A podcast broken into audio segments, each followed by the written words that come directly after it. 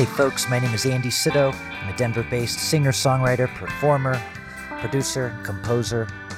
You're listening to Middle Class Rockstar Podcast. My guest today is Nammy winning recording artist, Fé.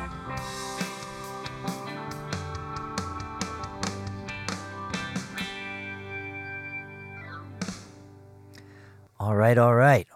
We're getting into the 90s. We're quickly approaching that episode number 100. Who will the 100th episode be?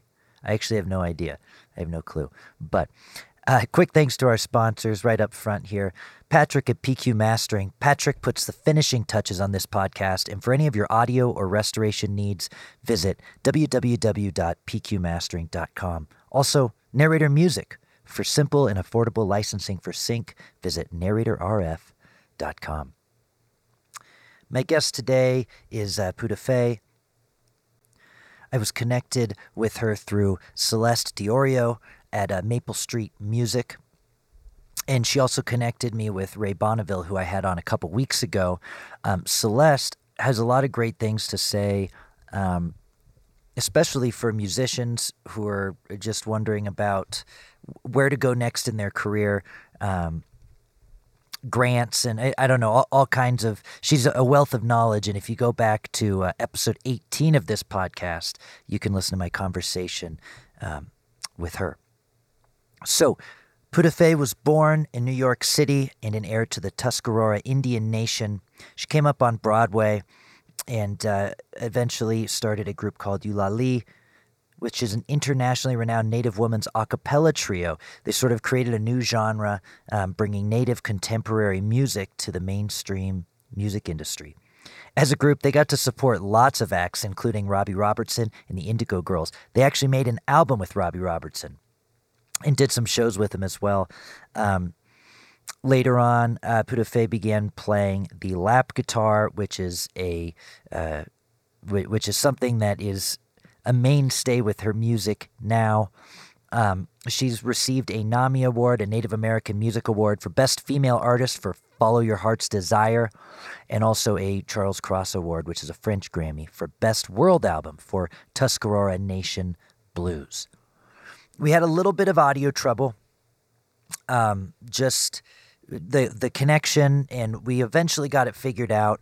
And um, Patrick at PQ Mastering was on the job, helping make this uh, as as clear as possible. But we had a little audio troubles just to prepare you for that ahead of time. And uh, but it was a wonderful conversation, and it was great to uh, get to chat with her. So without further ado, let's jump into my conversation with Pura Fé.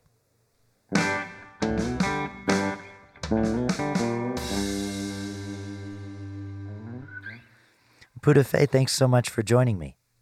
Yes. Thank you. So you're you're coming to us from about six hours north of Saskatoon. Is that correct? Yes. Yes. And I'm I'm looking at that on uh, on a map right now. Yes. And that I mean that's pretty far north. Are you near any um, Are you near any cities, or is there places for gigs or anything like that? No, I'm very far away. I'm actually, I have to fly. It takes me two days to get to most of my gigs, unless I do them in Canada. And even within Canada, I have a very long drive or a flight.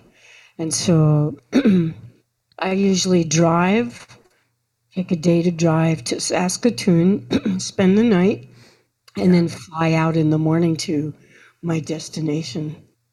So, and uh, what what brought you up to? Uh, what what's the name of the what's the name of the town? It's a village called Beauval. Okay. So I'm on the tree line of the boreal forest. Yeah. So we're in the bush, thick bush. So it's all hunter trapper um, country here. It's all little Indian villages and lots of trees. It's beautiful. Wow. And you've been up there for about six, seven years, is that right? Yes, six and a half years.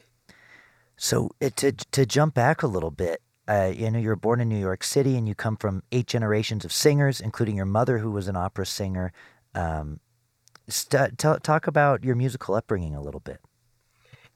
Um, well, so I was raised in New York, and um, my grandparents raised their daughters. They were all singers, like my grandmother and her mother and sisters and so forth. But um, there was always a lot of singing during the holiday seasons, specifically Christmas time. A lot of big Christmas caroling going on, and lots of family, extended family, and other grandparents of their daughters, um, kids, and um, everyone. Lots of North Carolina roots um, in our house, and um, so it started off like that. My mom sang, and her sisters sang with uh, the John Motley Choir, and um,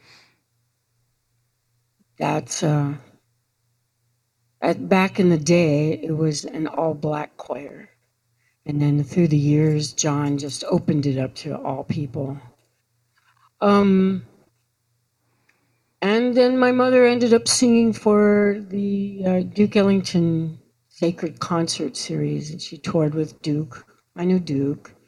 In fact, I lived in his house that was on uh, Riverside Drive. Uh, his, my mother and his sister Ruth Ellington became very close friends, and she's the one who introduced her to Duke and asked, you know, so she ended up singing for him. And the church that uh, my mom uh, was a part of, my my family, they're not religious, but for some reason, my grandmother brought her daughters to the Advent Lutheran Church, and um, the priest at that time was John Gensel. Mm. And he was a Puerto Rican guy raised by Pennsylvania Dutch. He was adopted. And he was into jazz. And so he ended up being known as the jazz minister. And so he had um, people like Miles Davis in his house and coming to his services, and Olatunji and Billy Strayhorn. I mean, I could go on. The list is huge. Joe Newman, the trumpet player, and so, and we lived uptown, right in the area, the Upper West Side, where there was a lot of jazz musicians. So I even grew up with other kids that were like the sons and daughters of these well-known jazz musicians. So I mean, my that was my upbringing was like that, and um, yeah. Well, and so, how old were you when you you were living in, in Duke Ellington's house, and your mom was doing the uh, the sacred concert series with him? Well, those are two very separate times. Okay. So, um, um, I mean, when my mom would sometimes go and rehearse over, he had a place on Riverside Drive on 106th Street. They even named that street after him, Duke Ellington Boulevard. But so mom would go over to that place. He had a huge brownstone, and his sister took it over. Mm. And so um, I was about. Uh, Oh, it was before he passed away in 71. I think he died in the same year as my grandfather. I think I was like 11, or maybe just a touch older. No, around 11. So I don't remember what when she started, but I was a little girl. And sometimes I went on tour with her. But it was years later, um, my stepfather and um, Ruth's ex husband both ended up needing a place to stay, so she gave them apartments in her brownstone. Wow. so my mom and Ruth would like laugh about that. Anyway, so um so I would go and stay there a lot, but I remember being there as a kid um hanging out and while mom would go visit Duke or, or Ruth and um so yeah, so that was when I was more like in my teens, my early teens. Yeah. Yeah. So it sounds like you have an eclectic mix of music coming in as as a child, um, and and being being around the family and peers. Um, pro- probably did a lot for you. And I mean, did you gravitate, you know, as a teenager towards one type of music at all, or were you taking in all kinds of different sounds? I took in all kinds of sounds, you know, because even in my family, um, like the younger my younger aunties my mom's younger sisters and you know motown and the whole 50s 60s type of i'm an old gal okay i'm 62 So um, I grew up around hearing, you know, Earth Angel and and and you know what's his name, Tommy James, na na na na na na Crimson and Clover. I heard all of that, Frankie Valli and all the Motown, all of it, and uh, so that was my some of my beginnings of you know what was played in the house and lots of Stevie Wonder and I grew up also in the streets of Manhattan and I grew up hanging out in several neighborhoods and whether it was Chinatown or way uptown and or whether it was the urban Indian scene. So uh, being a part of the American Indian Community House and so I also had a lot of um, powwow and and Iroquois social dance music and I was a part of so many worlds, and of course, you know, I'm half Puerto Rican, mm. and um, and in the streets where I grew up, there was tons of Latino people, and so I was also out there dancing salsa and going to see the Fania All Star. I mean, all yeah. New York is a magnificent place. You yeah. can have it all, you know, and I did. I was very curious. I was curious, George, in every way. So I definitely was in all the and the Max's Kansas City. I was a waitress when I was very young, like 17.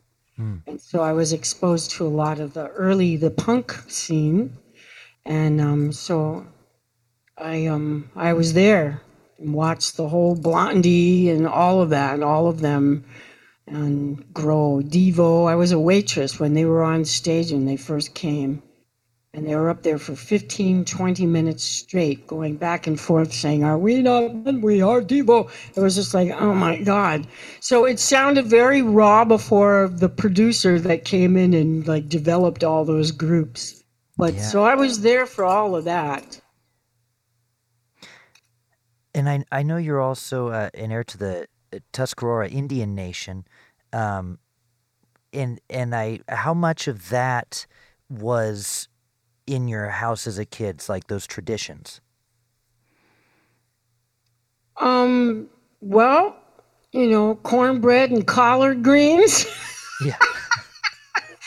and uh, you know, I was very um very much a part of the whole American Indian Community House, the Indian Center. And then uh, later, my family, so different members in my family became a part of their um, the center, you know, and uh, where they serve the Indian community, and whether it's with work or um, schooling. Back in those days, they had they had um, grants and so forth to help you, and um, you know, so I was a part of, you know, pretty much since like my early teens, I really became a part of that and the powwow mm. um, culture and just being at the Indian Center was a very important part of my life. And that was pretty much all those years I was living in New York. And, uh, and my group formed out of there. Um, I, mean, I was a professional singer. I grew up on Broadway, doing lots of Broadway shows and so forth, yeah. and and going to a professional children's school, which my mother put me in, and um, and so I did a lot of backup singing, and I ended up singing with the Duke Ellington Orchestra through his son Mercer Ellington when I was like 20, 21.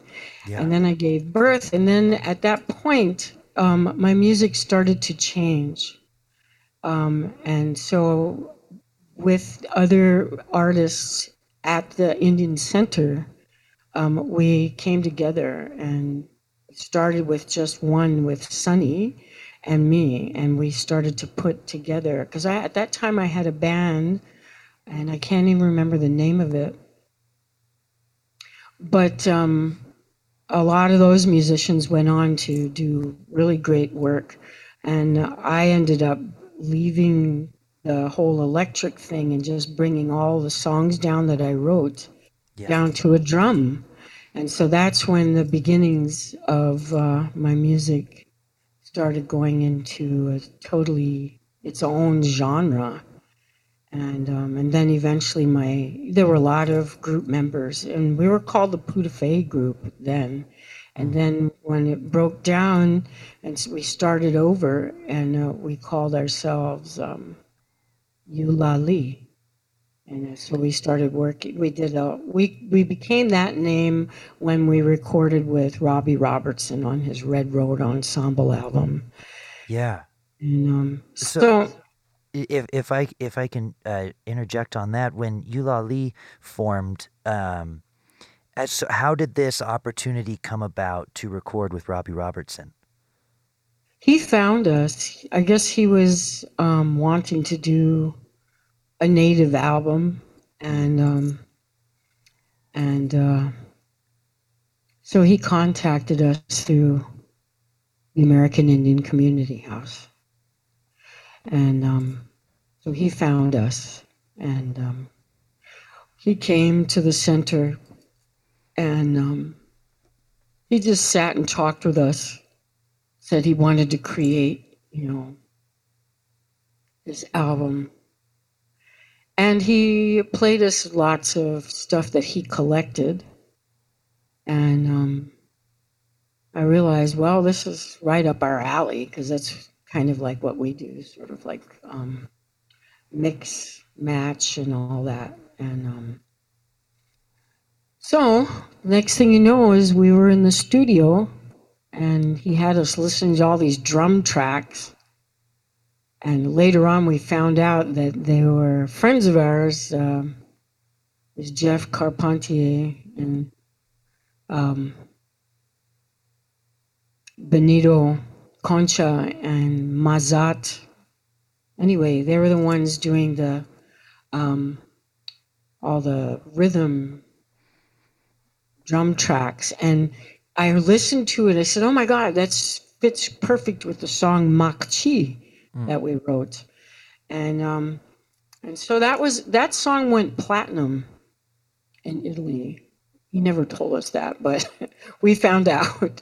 It was just everywhere. You would turn on like a cable television show, and there's this runway in Milan from a huge.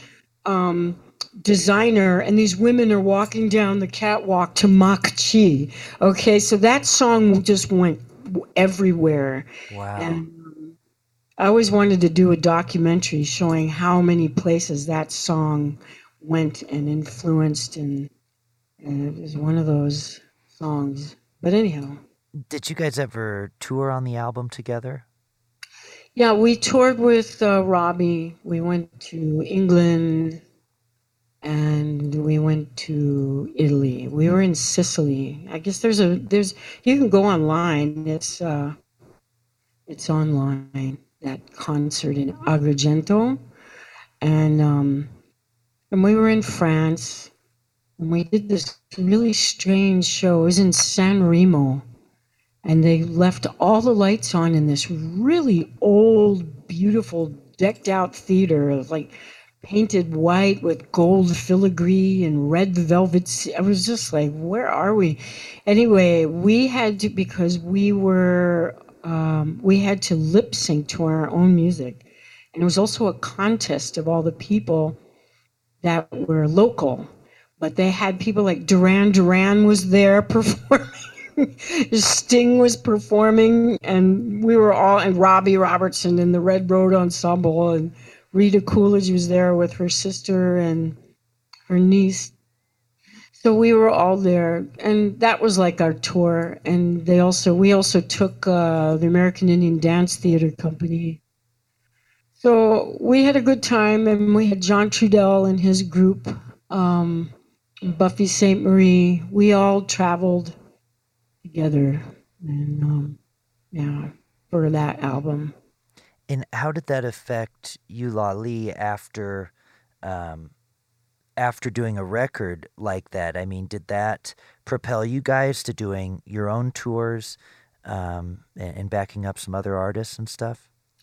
Well, yes. I mean, that opened the door for many. Um, a lot of the people that were on that album, you know, including Kashtin, who are um, Montagnais. They're from the more of the East Coast Cree up in Canada. Them and a few others. So, um, yeah, right before that, I think we were working with the Indigo Girls, and then came Robbie, and so every every couple years, another um, another like big project came, and that propelled us a lot because of the song Mahk Jchi, and it went on the TBS special, and um, and we started doing like soundtrack stuff, and then um, and our producer at the time, who was uh, David Beal, and he brought in Larry Mullen because Larry loved our stuff, and he's the drummer from U2, and so he produced a, a piece of ours that went in into the um, like the dance mixes of uh, Mission Impossible. So we were part of that. Wow.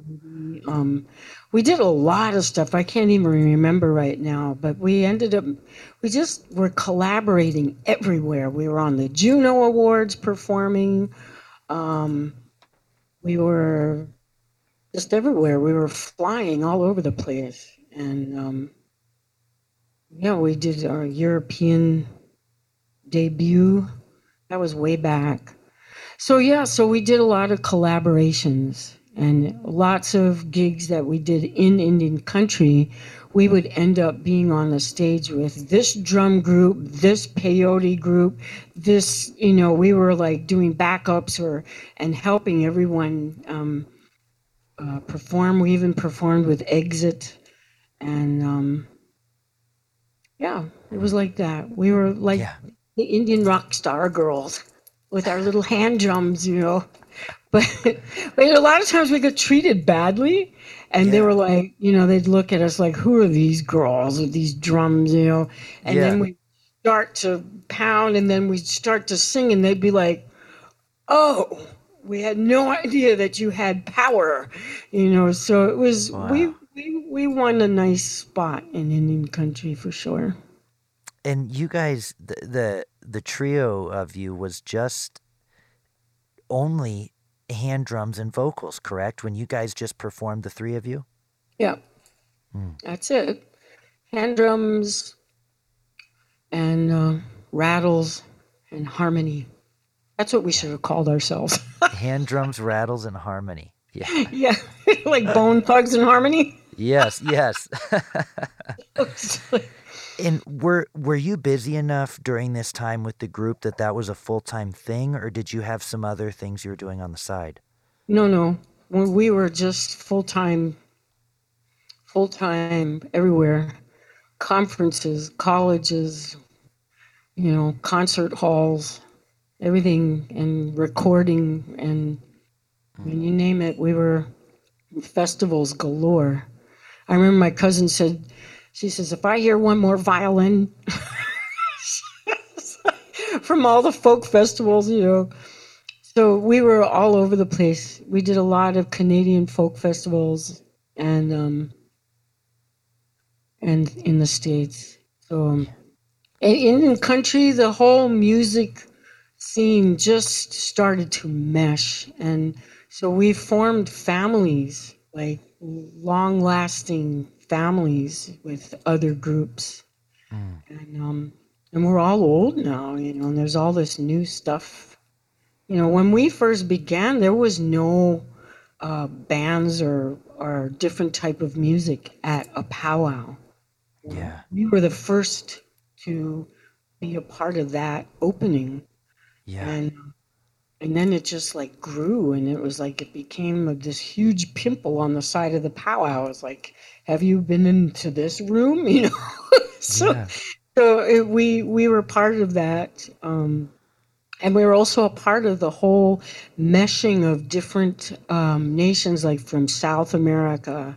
And then all of a sudden the Maoris started coming. And then, you know, so it was like we were a part of that. And we were also a part of, because we were part of the American Indian Community House in New York City, we were also tied to all the the beginnings of the indigenous permanent forums at the United Nations. We were a part of that from the first conversation at the round table.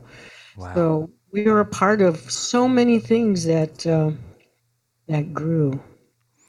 And you're talking about, uh, you know, what the impact you guys had on on powwows. What exactly is? Can can you explain exactly what a powwow is? What that what that gathering is like? Well, it's a social gathering, and um, the music at a powwow is based on on north, northern, and southern war dance drums, mm. and that actually um, was birthed out of when the Buffalo West Wild West shows came, and they grabbed these people to put on these shows, and they were um, singing their own songs from their drums.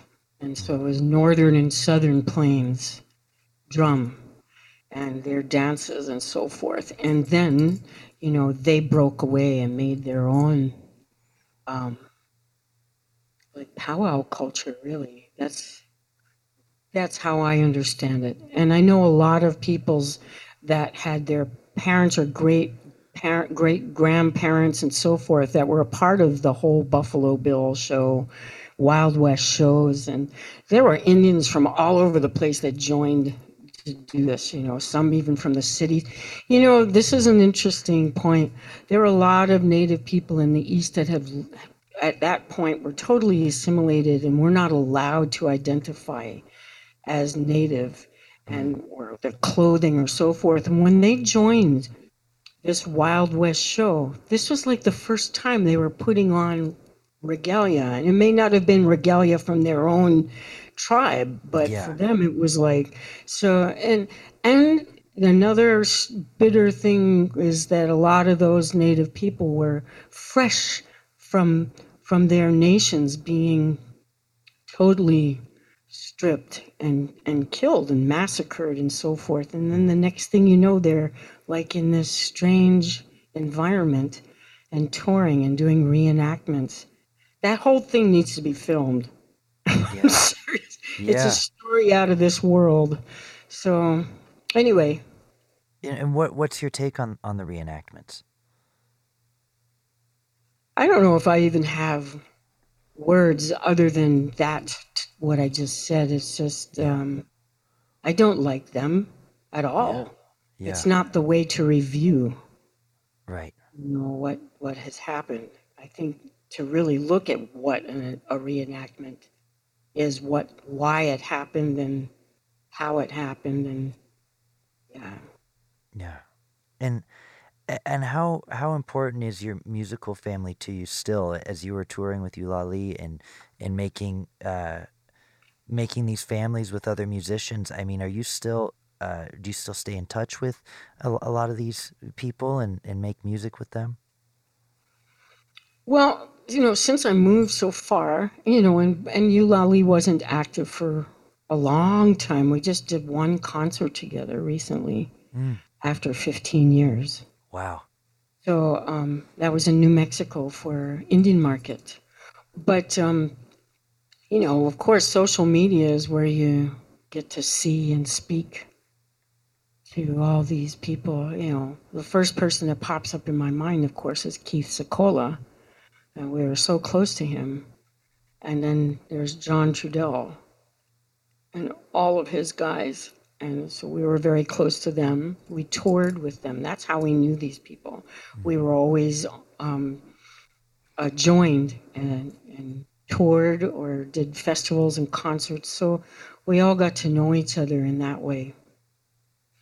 Um, and yeah, so we still keep in touch. You know, there's a lot of people. As Jula Kappa, we just like saw him and his family.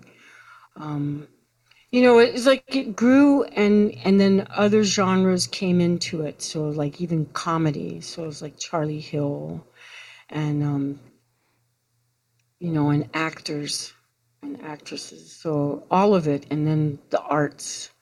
Um, all of us we are all a part of each other yeah we i mean sometimes we keep in touch and there's a lot of young young people and a lot of our people have passed away you know they're gone yeah um, yeah And now, at at what point did you? I mean, when did Ulali? I, I guess you guys are still do stuff sometimes, but when did that become the secondary project to Pura Fé's solo stuff? Like 2004 is when I started to break away. Yeah. And um and then by 2006 I moved to Seattle because I quit Ulali and I didn't have those gigs. And I was supposed to go on the road with Taj Mahal. Mm. And then he changed management and then they they were like, "Who are you?" Oh no. So, um, yeah, so I was like, wow, I cleared my entire calendar just as Taj told me to. So it's not his fault. Those things happen. But I ended up moving to Seattle. I forgot what your question was, but um, Just just when you when you started really pursuing your solo project. okay, so as soon as I got to Seattle, like in it was 2005, like right after Christmas, I moved there. So then it became 2006. I right away met musicians, Danny Godinez and several others. And um, all of a sudden, this French label contacted me through a music maker, and the label was called Dixie Frog. And so they contact, they found me, and they said, "We're looking for a native woman who plays blues." And they were like, "Oh, well, we've got that." So. so then before you knew it i was over in france and um, they re- re-released my first solo album i made on music maker and they released it and called it uh, tuscarora nation blues for them it was all about this image and um, an image i didn't like but that's their understanding and that was their way of selling you know me as like the savage, the savage. and Yeah. um, so I I won a uh, that year for that album, 2006. I won a, a l'Académie Charles Cros, which is like an Oscar or a Grammy in France. So I broke out in France and went everywhere in Germany and other places. Go ahead. I'm sorry. And when this was originally um, the Tuscarora Nation Blues album that was re-released, that was originally "Follow Your Heart's Desire," correct? Right. Okay, and they they retitled it.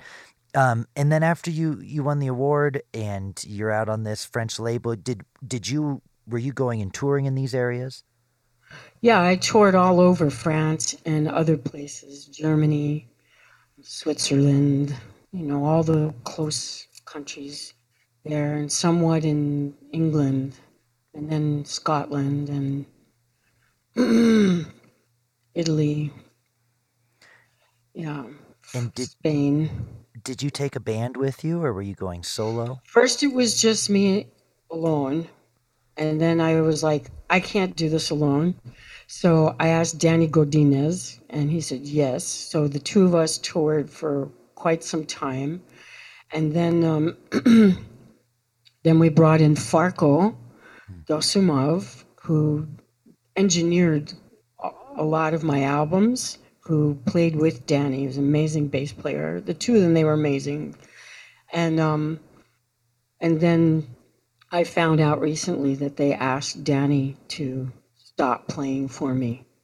They never told me this. It's like they they sort of manipulated behind me, thinking they knew what was best for me.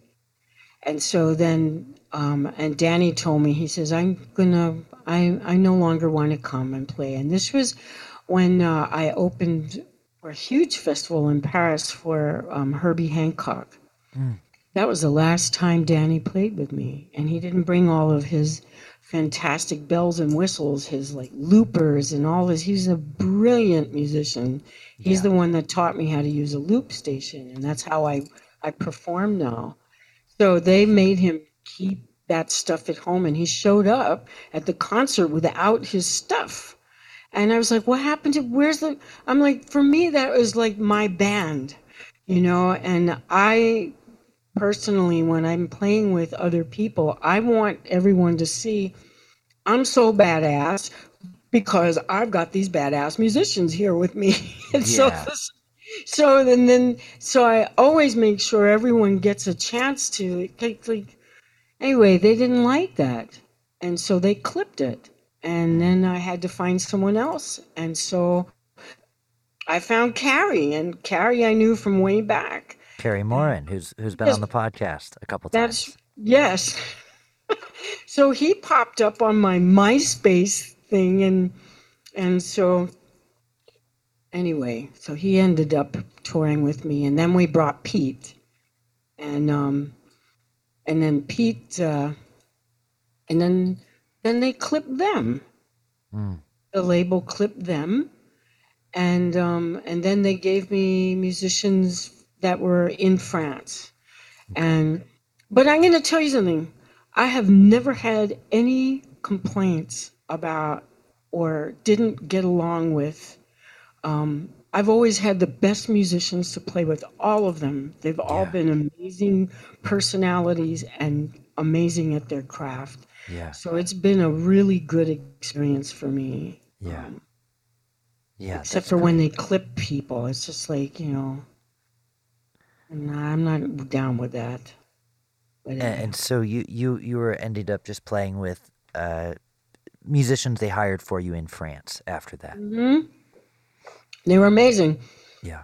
And it's, it's like um, Stefan Notari, who played, he played like cans and all kinds of strings. He, that was our drum section. And I didn't have a bass player, I had a cello, Mm, cello player. that's neat. So it was so beautiful. Yeah. And um, yeah.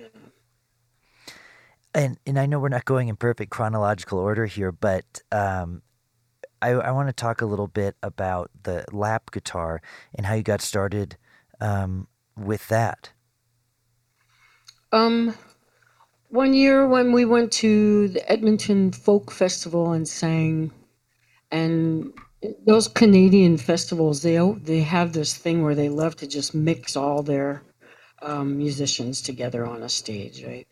So next to me was uh, sitting Kelly Joe Phelps, and um, I don't know if you know him, but um, he is known for his amazing lap lap Yeah. steel guitar playing. I love him, love him, love him, and um, he was a hero for me. And um, so he was playing, and it was like the the energy just like went right all over me. And after that, I picked up, I went and bought two guitars, and I lifted the strings up on them. One of them was a 12 string. Mm. So um, I started to play instantly. But you know, years ago, I remember like when I was 15 years old at one of the powwows, there was a Tuscarora chief named Leon Locklear, who I eventually got to know once I moved to North Carolina. Yeah. That's where he was from. He played a, a dobro uh, slide on his lap. And Yeah. um, so I remember that sound from him. Then when I sat down next to Kelly, I. Um, so that was when it began. Um, and that was in the 90s, the late 90s.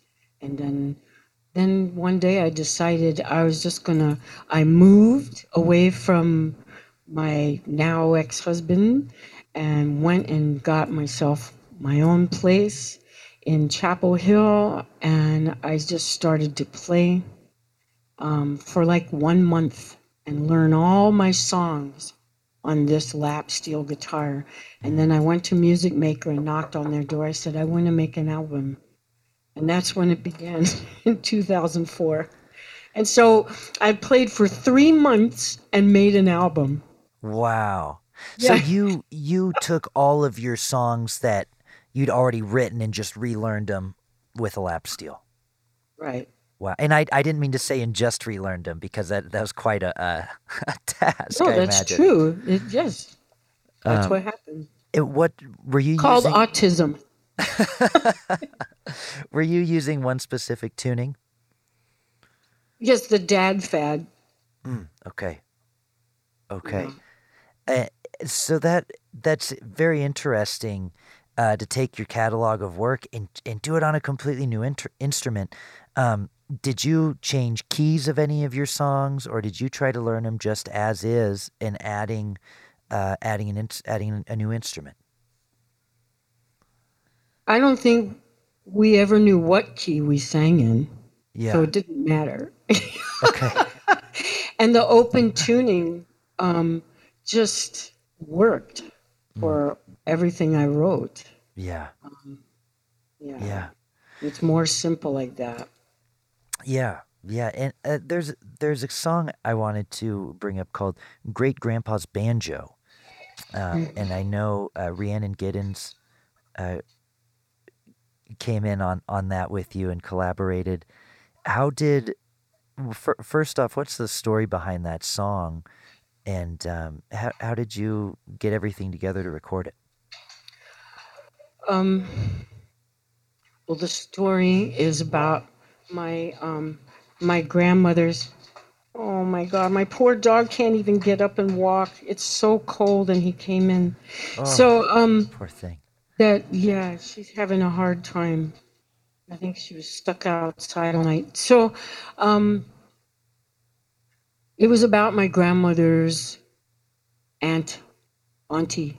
Yeah. Um, and her name is Della Blackman, and so she was killed by the Ku Klux Klan. And um, it's a pretty common story, and she was very fair skinned.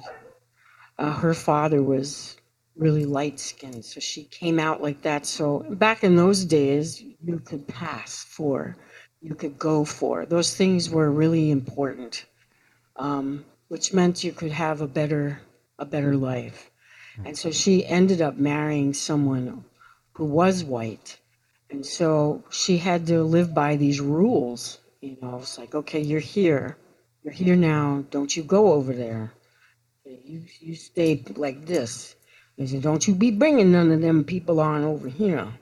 So it was more like that. And, um, and I guess, you know, I heard the story my cousin told me um, Eric, we had visited a lot down south. And so uh, that whole album is a lot of it is about the stories of of home. And so she was um, she was killed. She was chopped up in pieces. Oh, And um, yeah, man. So that's hate to its umpth degree. So that's what that story is about, that song. And it's a common story. A lot of that happened. And um, her sisters were Indian and black. She was Indian and white. So she was different than, than her sisters, but they all had the same mother. And that, um, that uh, for our for our family and our people, that's that's who you are. That is your lifeline. That is your umbilical. That is your that's who you're connected to. That's who you that's the womb you came from. So I try and stretch that out also in in all those stories. And um, yeah. that's what like when you said is there anything that you kept that's part of your culture? It would be that. You know, and so like even when my grandmother's daughters got married, a lot of them ended up living in our house, in grandma's house. That's an old tradition. And um, so things like that. But um, all right, I don't want to stray too far from your question. well, well, no, it's it's it's, an interesting story. One a, a very uh, a very sad story, um, but that I, I I enjoyed that song, and um, yeah, I just wanted to wanted to hear some more about it. Um, and then, uh, how did you end up uh, collaborating with Rhiannon Giddens on the album version of that? Well, because we were all connected to Music Maker, and then um, and then of course, you know, me being the person who is all about, I see everything as who's your people, and and that's what they say back home. Who's your people? Meaning, who's your families? What what uh, area? What community? And you know, because everyone's related from way back. And so when I see Rhiannon, I'm like, all right. So who's your people? and so she ties into the Occaneechi community. And um, so she has uh, Occaneechi lineage. And so do, I don't think I do, but my uncle Pete married into my family, and he does. And so I know a lot of the Burnett's, but he himself is connected to some of my family from way back. So it's about it's about that indigenous family tree, and um, so that's how I connected with Rhiannon, and we we have some similar gene pools going on in our lineage, and areas, communities, and rivers, and so forth. So when we just sat down to play, I swear it felt like like we were from another time. It was wow. Anyway, so everything, our sound is so connected and like always been. It's like I've always played with her. I've always sang with her from every century that we keep coming back. It was like she's like for me, she's like a sister. Yeah. Even if we don't talk to each other for a year or two years or whatever, yeah. is I can feel her from. So there's a lot of people like that, you know, you'll meet in your lifetime because they've always been a part of you in some way. And so that's how it was with Rhiannon. Yeah. I love her, by the way. I can tell. That's yeah. that's a beautiful that's a beautiful collaboration. Um, and and now I, I jumping way back. I know Joni Mitchell's album uh, Blue was a big influence on you, um, and and you were listening to her as a teenager. There was a 50th anniversary album, uh, like a tribute, and you got to do the flight tonight. Yeah. Um, how did that come about? Um. Um. I don't remember how that came about. An email popped up in my mail. yeah. But, and mean, the next thing you know, I was like, I was asked to, you know, I was just like, yay. So um, I don't remember how it, it happened, but it did. I'm really, I'm really grateful for that. I love her very much. And uh, it was Irene Cara, you know, the singer from Fame. And yeah. I grew up with her in school. She's the one that turned me on to, to um, Joni did that happen backstage at the Broadway plays and, and stuff yes. like that? Yeah. You know some of my history. Yes, that happened at the um, the Uris Theater. And uh, we were in a show called Via Galactica. And it was really originally called Up, but we couldn't be Up Uris, you know, up. so they changed the name. Yeah to Via Galactica, and the star of the show was Raul Julia. So um, we hung out with Raul Julia. We were 13 years old. And so that's where I, I learned about Joni Mitchell. And um, so we played it on a little, one of those old timey phonograph record players. Yeah. Um, that must that must have been an honor then to sort of come full circle and get to um, record one of her songs. Yeah, I loved her. And my best friend was Leslie Hawkins. She's now Leslie Barnard. And we used to sing all her songs. And so we would put her on, and then one of us would do a second harmony, and the other one would do the third. So we were constantly uh, harmonizing to Joni Mitchell. And yeah. Mm. So what's next for you? I you know you're uh, you're up north, way north. Um, you're a couple days days drive or flight away from um, from the next gig or the next tour, and I know we've all been uh, forced home for the last couple years for the most part. What's what's uh, your plan over the next few years? Well, there's a couple things I really want to do couple of projects that I would like. And first of all, I'd like to learn better how to record at home. Because yeah.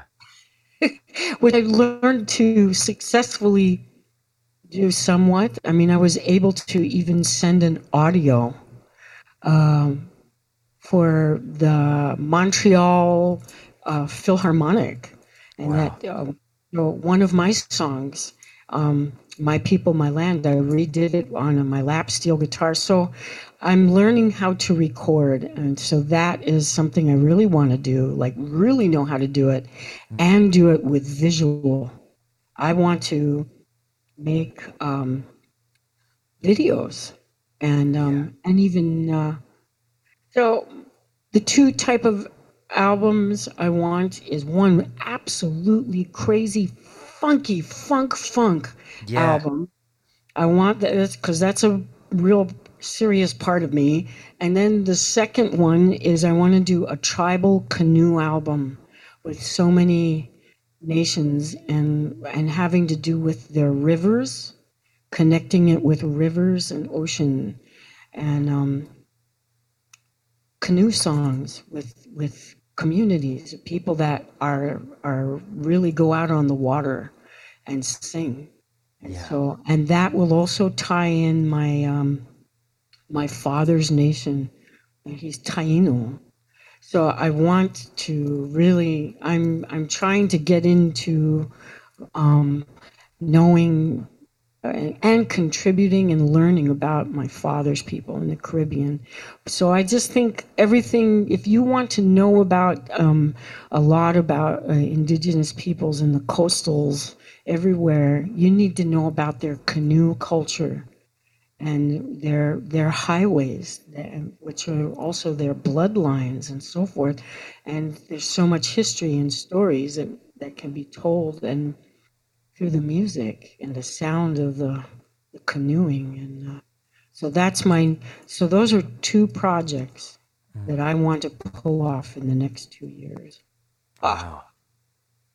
That Dreams, sound big like great projects. Yeah. Thank you.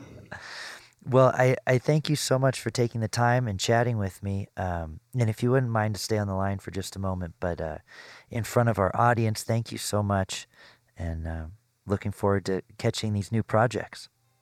Thank you very much.